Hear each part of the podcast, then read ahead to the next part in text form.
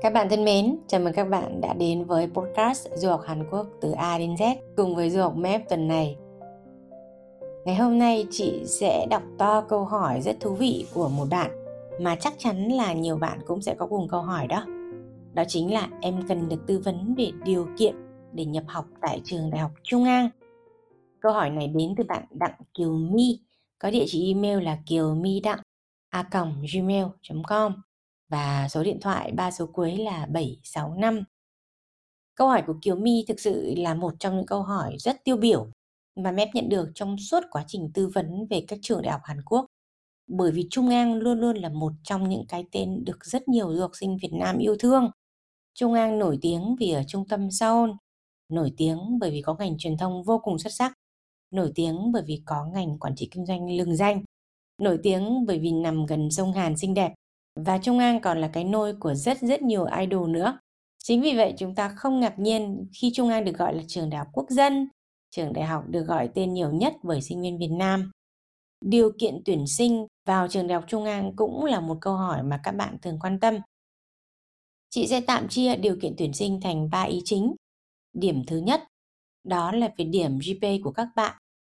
Điều thứ hai, đó là về khả năng tài chính của gia đình các bạn. Và điều thứ ba, đó chính là các yếu tố mang tính chất điểm cộng khác.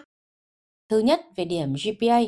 Chung Ang sẽ có một thông báo rất rõ ràng hàng năm cho tất cả các agent của mình về việc năm nay chúng tôi muốn nhận học sinh có điểm giê pê a từ mấy trở lên. Thông thường, điểm giê pê a vào Chung Ang chỉ từ bảy chấm không, tức là không quá cao và được coi là mức điểm sàn so với các trường top một hoặc các trường trong nhóm top mười trường đại học xuất sắc nhất tại Hàn Quốc. Các bạn có thể thắc mắc rằng nếu điểm của em ví dụ dưới bảy, chẳng may có một năm dưới sáu chấm chín thì có được không?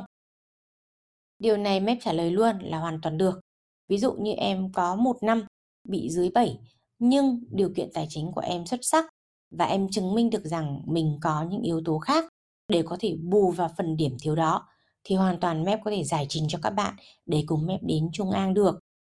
Điểm thứ hai đó là về tài chính. Đây là một trong những lý do mà sinh viên Việt Nam rất quan tâm bởi vì đôi khi các bạn cũng không biết như thế nào được gọi là tài chính tốt, như thế nào được gọi là một bộ tài chính được đánh giá cao của trường đại học Chung Ang. Chị sẽ cùng các bạn phân tích như sau. Về công việc và thu nhập, bố mẹ các bạn nên có những công việc hiển thị rõ được khả năng thu nhập và khả năng có thể bảo lãnh tài chính cho các bạn một cách bền vững trong suốt quá trình các bạn học tiếng tại trường đại học Chung Ang. Các bạn nhớ rằng những ngành nghề ví dụ như công chức nhà nước, ví dụ như là hoạt động trong bộ máy chính trị hoặc là bộ máy chính quyền địa phương, hoặc là những nghề nghiệp như là giáo viên, như là bác sĩ, như là bộ đội, như là luật sư, như là công an là những ngành được trường đại học Chung Ang nói riêng và các trường đại học khác ở Hàn Quốc nói chung đặc biệt ưu ái. Bên cạnh đó, nếu gia đình các bạn có hộ kinh doanh đóng thuế đầy đủ và hộ kinh doanh được đăng ký từ lâu rồi và thể hiện được rằng có sự tích lũy về tài sản, đặc biệt là về đất đai thì là yếu tố mà Chung Ang đánh giá rất cao.